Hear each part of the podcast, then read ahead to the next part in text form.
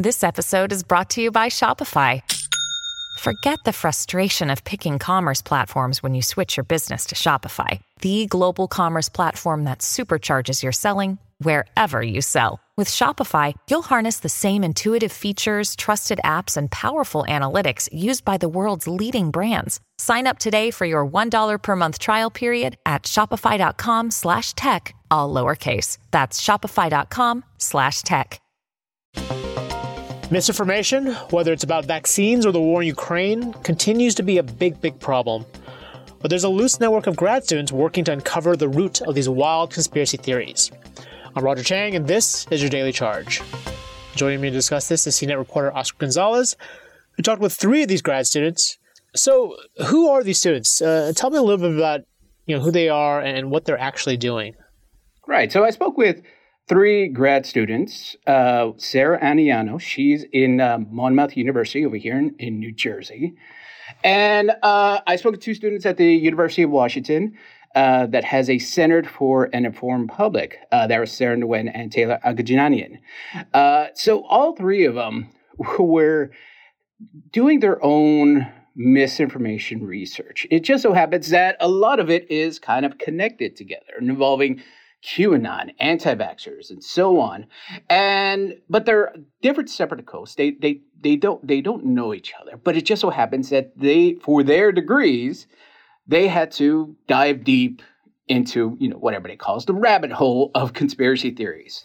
Yeah, that that's an interesting topic to tackle, and and I'd like to talk about each of them one by one. So let's start with Sarah Aniano.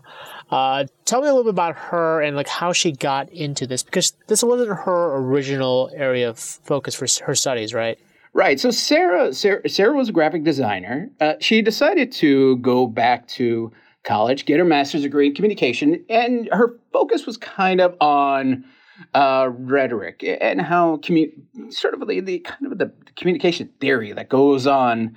Uh, and it just so happens back in 2020, she heard this crazy, crazy rumor uh, that's been totally debunked that Ellen DeGeneres was in house arrest for uh, for child trafficking. It, it was totally bunk. It, it, was also involving Oprah, and uh, it was a friend of hers that, that brought this up to her, and and she was like, "Oh my God, what is this?" And she's always had kind of a an interest in conspiracy theories, but she just it was so crazy she had to know more, and that's when she started looking at QAnon, and then she said, oh well let me let me do this for my degree. She was going for her master's.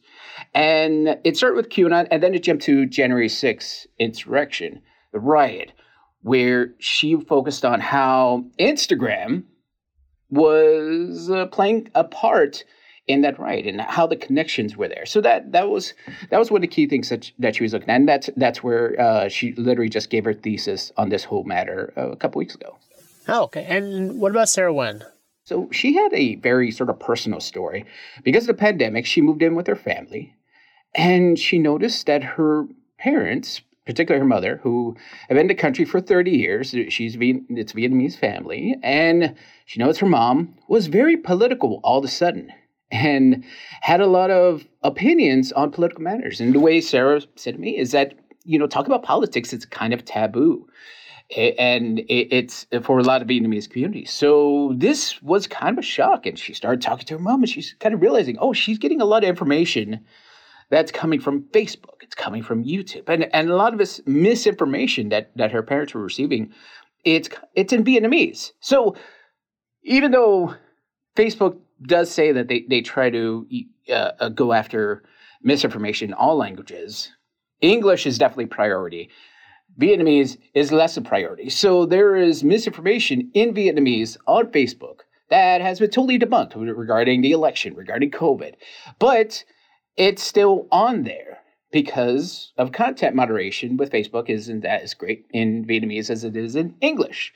So her research was like, hey, why why are, why is my community being targeted? What is my community being eh, in, inundated with all this misinformation, this political misinformation that is causing the the parents, the the the uh, the, uh, the first generation that had come from Vietnam after the after the war, to kind of lean Republican all of a sudden and kind of be fans of Trump. So she wanted to learn more about that. And again, a lot of misinformation that she was digging in through to kind of understand what's happening.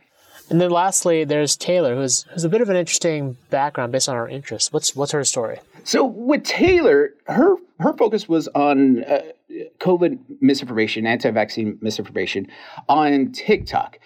And she herself uh, uh is uh, a former film studies, and she also has an interest in, along with her film studies, she, she was she's big into horror movies, and along with that interest in horror movies, she had an interest of cults, and obviously cults and conspiracy theories are are like tied together.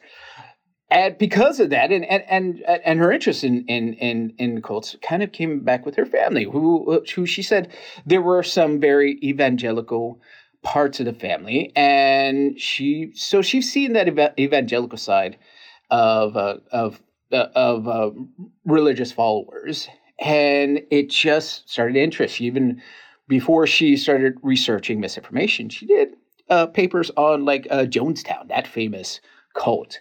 Uh, so that that sort of circling of you know interest in cults, kind of an interest in conspiracy theories, kind of an interest in horror. It kind of brought it all together where she started coming around and, and hearing about this sort of QAnon and uh, seeing all this misinformation. So she dug into that, especially with TikTok, because TikTok. If you if you're a misinformation peddler on, on TikTok, all of a sudden you you could get like a ton of followers with hardly trying, and TikTok doesn't do as well of a good job of banning those people that are really, really pushing misinformation on its platform. Right, right. And uh, it's interesting to see their their different motivations. I, am I'm curious what's come from all this work. Like, what where are you seeing the impact from their research?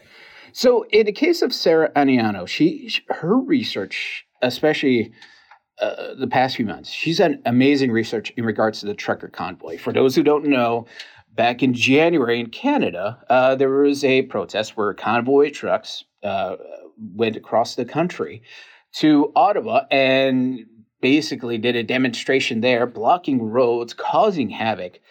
And it was all due to uh, it, them being against uh, vaccine requirements for truckers. Obviously, there's a lot deeper, and there was QAnon influences in there, but that's the that's what they say she was looking at the live stream, she was pulling up Telegram, she was doing a lot of research that really went to a lot of news outlets and helped helped uh, people who weren't looking at these live streams to understand oh these people are saying one thing but when when they don't think the cameras are on them they're saying something else completely different. So she was a big help in really showing what's going on behind the scenes, if you will, of the, of the truck convoy. So her getting information, that information is out there. And also, you know, regarding the January 6th uh, um, riot, she said that she's providing testimony for that, again, to say what Instagram um, how Instagram pay, uh, played a part in the whole thing. Uh, in the case of uh, uh Sarah Nguyen and uh, Taylor at the uh, University of Washington Center for Informed Public. What they're going to do is uh, their research has been um, going into different projects with other universities, Harvard and Stanford, and they work together. And in the case of Taylor, she has uh, she was part of a, a, virality project, which was looking at the anti-vax um, misinformation. In case Sarah, uh, again, it was viewing uh, how Asian communities are being uh, focused on by misinformation peddlers. So their their projects those are projects that get published. Those are studies that get published. And th- that itself will go to um, obviously news publications will, will, write about it. There will also be policymakers that may get their hands on it. Um, the center itself uses this as sort of uh, showing what what kind of research it does.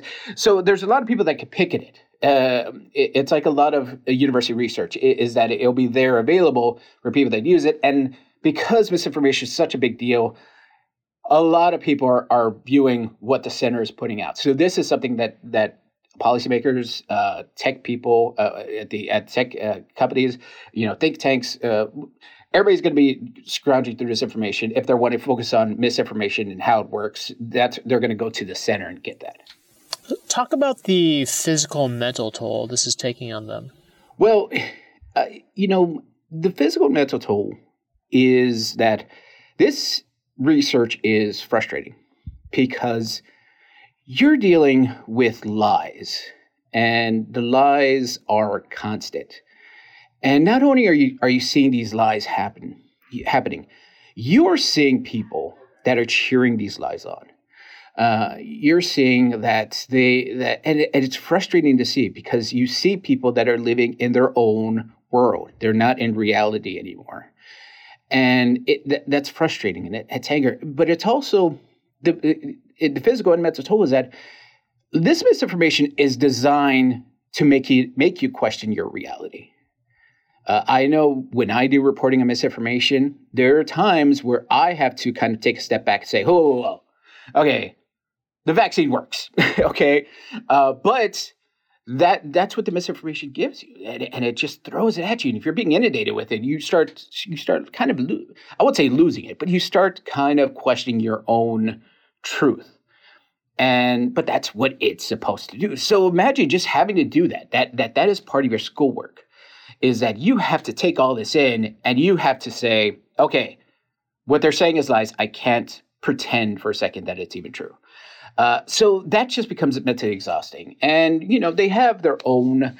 Um, they have their own sort of support in regards to other researchers and at the center the center i, I talk with uh, some advisors there they make sure to have have the students kind of take a step back and and just let everything out and just uh, you know just make sure that they're not in it all the time because uh, that that itself is just not good for your health. So do you know what they all plan to do after they graduate or get their degrees?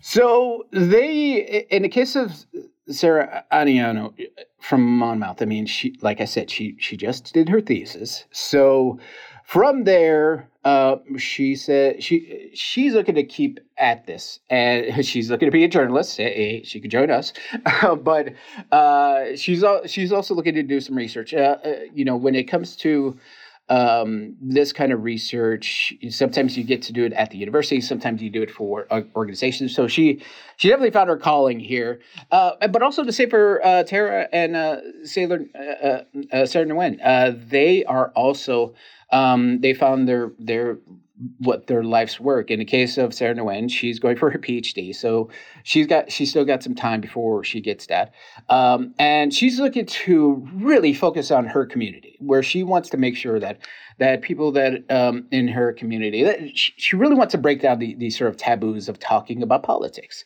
Uh, Taylor, um, for her master's, she wants to definitely keep keep at this, and um, also uh, you know possibly go t- uh, and looking to get her PhD after she gets a master's again. Focusing on communication, now, and she also does uh, library research uh, as a study. So that's what she's looking at. Got it. Well, Oscar, thanks for your time and this this story. Definitely three people worth profiling. You can check out his full story on cnet.com. And stick around all week for the rest of our Citizen Now series, which will delve into the metaverse and actual digital citizenship. If you have any questions, ping me on Twitter at Roger W. Cheng. If you liked what you heard, please rate subscribe to the podcast. It really helps us out. For the Daily Charge, I'm Roger Cheng. Thanks for listening.